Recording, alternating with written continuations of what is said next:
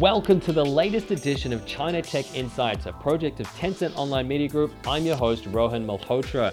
China Tech Insights was launched in 2016 with an aim to share analyses of the Chinese tech industry. Our articles are investigative reports based on meticulous interviewing surveys and research fueled by professional opinion from business insiders. Today's headlines include Baidu expecting further executive departures, Tencent expanding investment in e-vehicles, WeChat to push further into Europe and the United States, Didi considering $6 billion in new investment from SoftBank, and smaller Didi rival Shouqi considering a new partnership. Taking a look at Baidu to begin with, Wang Jin, Baidu's senior vice president and former general manager of the company's autonomous driving unit, has announced his resignation. After finalizing procedures, Wang has announced he will start his own autonomous driving venture. Prior to this official announcement, Wang had stepped down from the senior management team when the company's newly established intelligent driving group integrated the autonomous driving unit headed by Wang together with the company's smart car and Internet of Vehicles units. Wang joined Baidu in 2010 and co founded the Baidu Research Institute. Besides Wang and AI authority Andrew Ng, who resigned only last week, the other two former leading AI personalities at Baidu included Yu Kai and Ni Kai, who both left Baidu respectively in 2015 and 2016. Baidu, among the three biggest internet companies comprising China's BAT, has been criticized for a bureaucratic culture and an abundance of redundant mid level management roles.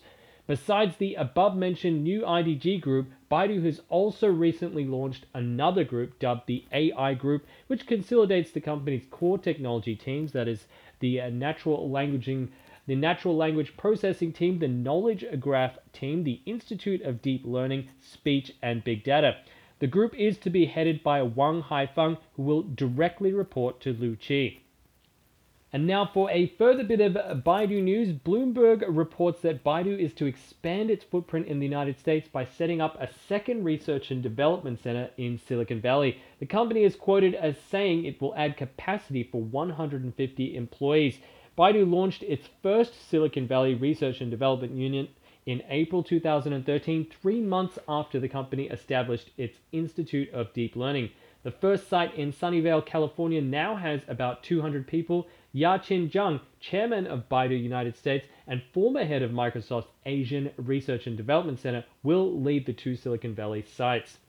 Tencent in the news today. Chinese internet giant Tencent has made headlines by investing in Tesla. Recent filing information has revealed Tencent's wholly owned investment firm Huang River Investment bought a 5% stake in Tesla by paying USD 1.78 billion. Elon Musk tweeted, quote unquote, glad to have Tencent as an investor and advisor to Tesla.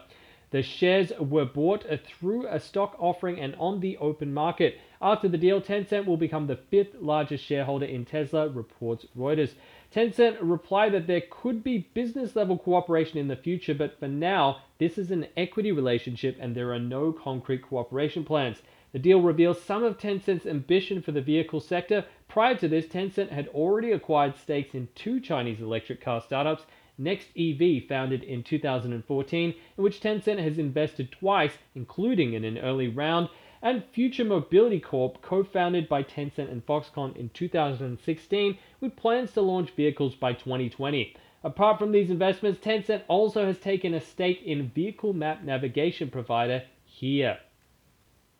WeChat in the news today. WeChat to open a new office and expand its overseas presence, uh, reports Bloomberg. We're looking at uh, China's most popular messaging app, owned and operated by Tencent, making a fresh bid to take on the United States and European markets.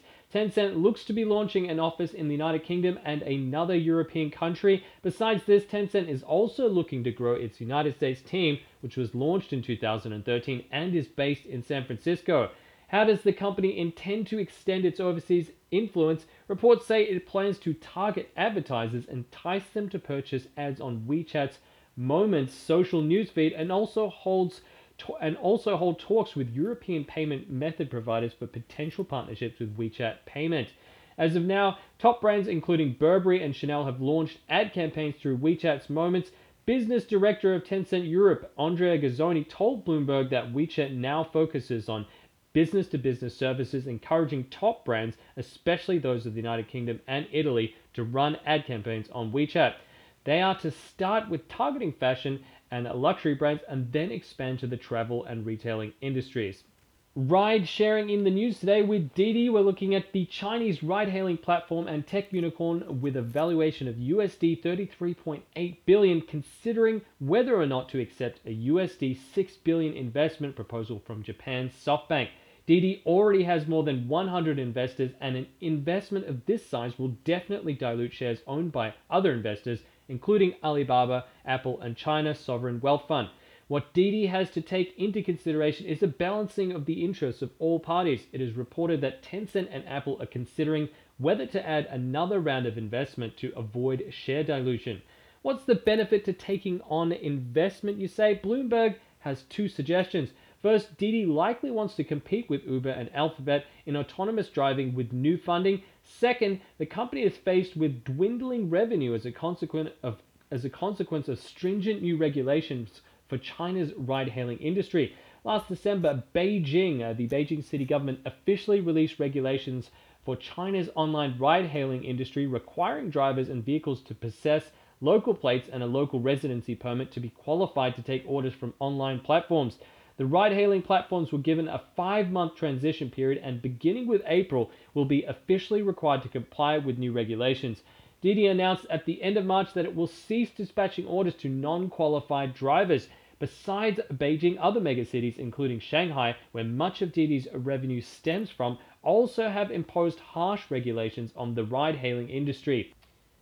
And for our final bit of news, watch out Didi, smaller rival Shouqi looking ever more dangerous. The information reports that one of Didi's sources for vehicles, eHi Car Service, might be teaming up with a Didi rival, a car rental service by the name of Shouqi. The report says that Shouqi is considering investment from eHi. eHi, founded in Shanghai in 2006, is a large car rental service that went public on the New York Stock Exchange in 2014.